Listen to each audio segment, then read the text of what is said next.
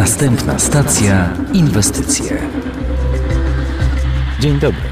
Wraz z całym zespołem Millennium Towarzystwa Funduszy Inwestycyjnych zapraszamy Cię do podcastu, w którym przybliżymy Ci świat inwestycji i rynków finansowych. Wysłuchasz tu rozmów z ekspertami, którzy pomogą Ci lepiej zrozumieć podstawowe pojęcia, mechanizmy i zależności związane z szeroko pojętym inwestowaniem na rynku kapitałowym. Prezentowane treści mają charakter edukacyjny. Nie stanowią usługi doradztwa inwestycyjnego, prawnego czy podatkowego, jak również rekomendacji do nabywania lub zbywania instrumentów finansowych. A więc jeśli już inwestujesz lub stawiasz w tym swoje pierwsze kroki, zapraszamy do wspólnej podróży. Dzień dobry, z tej strony Michał Trajanowski, Millennium TFI i zapraszam do pierwszego odcinka naszego podcastu Następna stacja inwestycje. Ponieważ, tak jak wspomniałem, jest to początek naszej serii, gdzie będziemy opowiadać o podstawach inwestowania, w dzisiejszym odcinku chciałem porozmawiać o kluczowych pojęciach związanych z rynkiem finansowym i inwestycjami, czyli właśnie o inwestowaniu i oszczędzaniu. I w tym celu zaprosiłem do studia gościa, jest nim Krzysztof Kamiński, członek zarządu Millennium TFI. Witaj Krzysztof. E, witaj, dzień dobry Państwu. Krzysztof, czy te dwie formy, czyli inwestowanie i oszczędzanie, jakoś się od siebie różnią? Pojęcia są bardzo zbliżone, ale jednak należy dostrzegać różnice między nimi, ponieważ według mnie oszczędzanie jest procesem rezygnacji z części naszego bieżącego dochodu. To jest taki proces, w którym jakby decydujemy, że część naszych przychodów odkładamy na później, trochę tak kolokwialnie porównując to, jak wiewiórki odkładają orzechy na zimę. E, natomiast inwestowanie jest to proces zupełnie inny. To jest proces, w którym jakby świadomie podejmujemy decyzję, że chcemy, aby nasze oszczędności pracowały. Czyli chcemy e, wprowadzić te oszczędności w stan, w którym one będą generowały dodatkowe dochody. Jak sami wiemy, pieniądze, które są przechowywane w materacu, w skarpecie, nawet na rachunku bankowym, dochodów żadnych nie przynoszą. Natomiast proces inwestowania to jest taki proces, w którym jakby świadomie podejmujemy decyzję, co chcemy zrobić z tymi oszczędnościami, żeby one przynosiły właśnie e, dochody w formie odsetek. Mhm. No dobrze, ale w bankach przecież możemy korzystać e, z takich produktów oszczędnościowych typu e, lokaty, konta oszczędnościowe. No na nich też mamy z góry jakiś obiecany procent i chyba te środki pomnażamy, prawda? Więc kiedy zatem konkretnie mamy do czynienia z inwestowaniem? Y, no w zasadzie można powiedzieć, że w bankach również inwestujemy, bo banki oferują produkty inwestycyjne.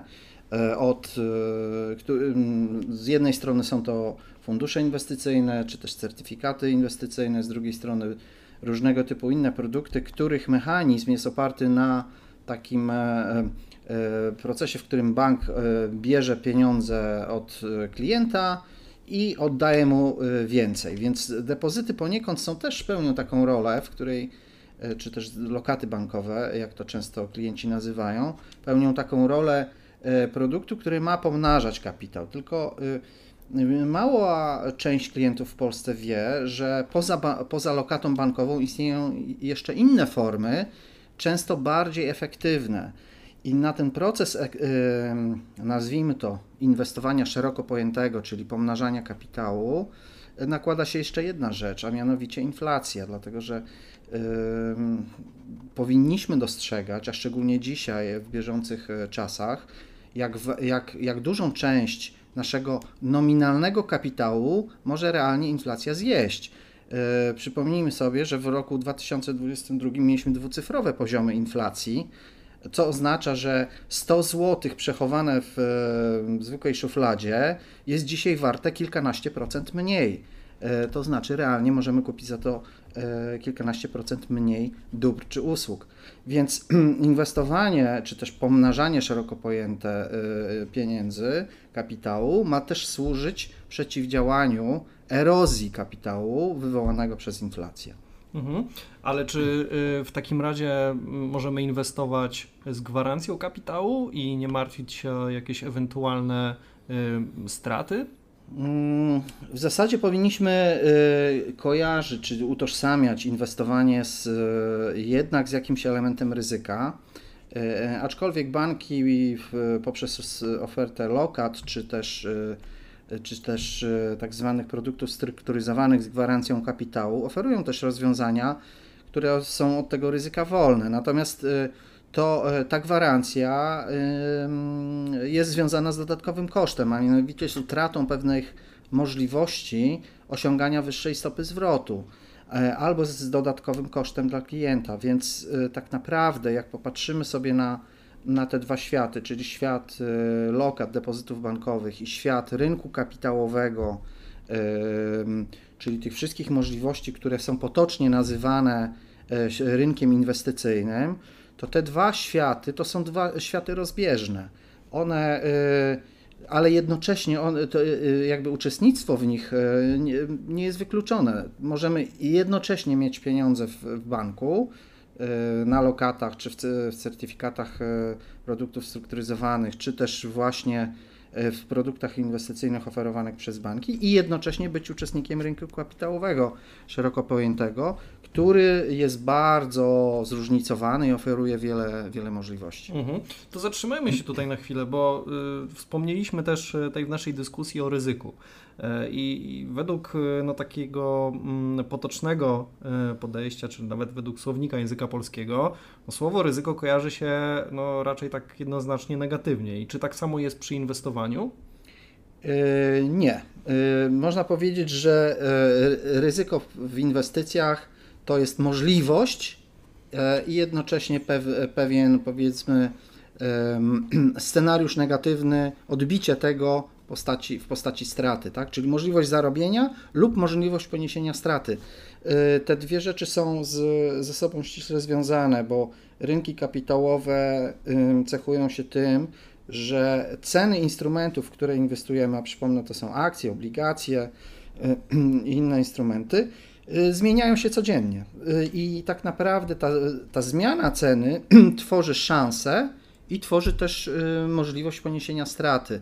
Więc uczestnictwo w rynku kapitałowym wiąże się z koniecznością zaakceptowania tej zmienności.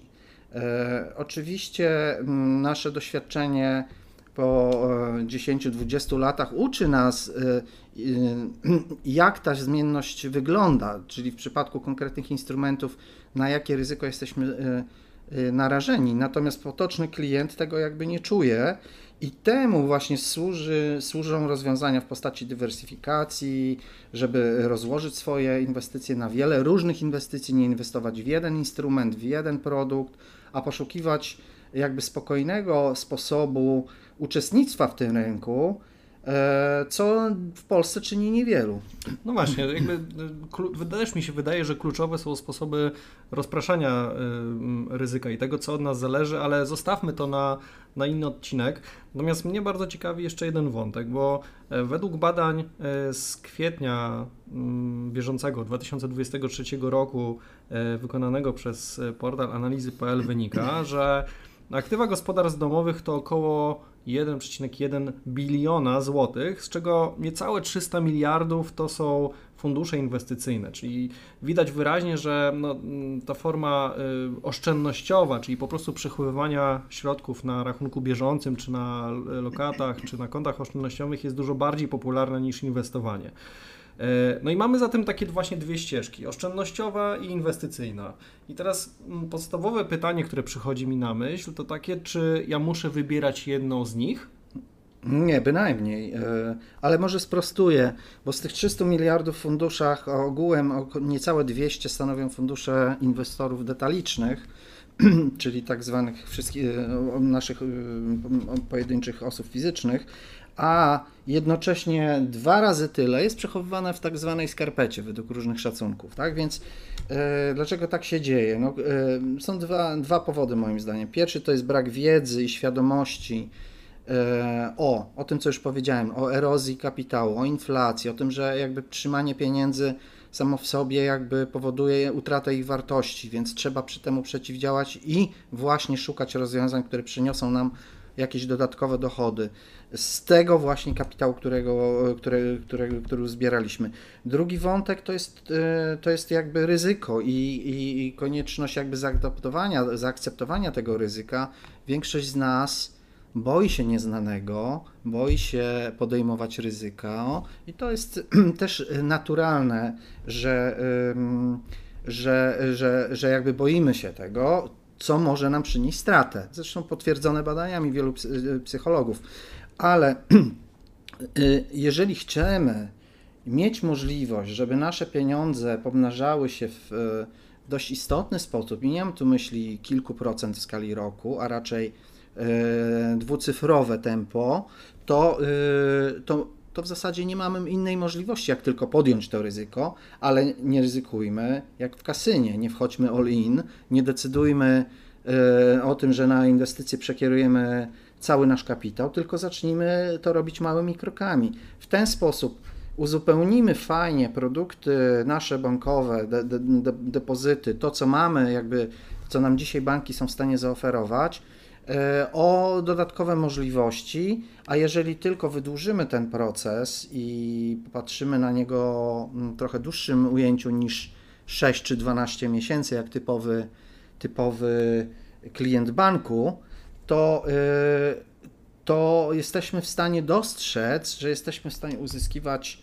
na rynku kapitałowym znacznie wyższe stopy zwrotu. Tylko musimy na tym rynku trochę posiedzieć, popatrzeć, pojechać tym pociągiem, mówiąc kolokwialnie. No tak, tak, tak. Ja też tak y, podsumowując ten wątek, y, powiedziałbym, że każdy z nas chciałby korzystać z produktów, które zarabiają szybko, dużo i bezpiecznie, no tylko problem polega na tym, że nie ma takich rozwiązań. To jest zawsze kombinacja dwóch z tych trzech cech. Ale podchodząc jakby portfelowo do, do tego całego zagadnienia, czyli właśnie korzystając z różnego rodzaju rozwiązań, no, jesteśmy w stanie eliminować czy ograniczać um, jakieś niedoskonałości w naszym rozumieniu niektórych produktów i zastępować je zaletami innych. Yy, no przede wszystkim sięgnąć po te możliwości, których nie dostaniemy w lokacie bankowej, bo przypomnę, no lokata bankowa, y, oprocentowanie lokaty bankowej y, to jest oferta banku, jakiej ten bank jest w stanie zapłacić klientowi za to, że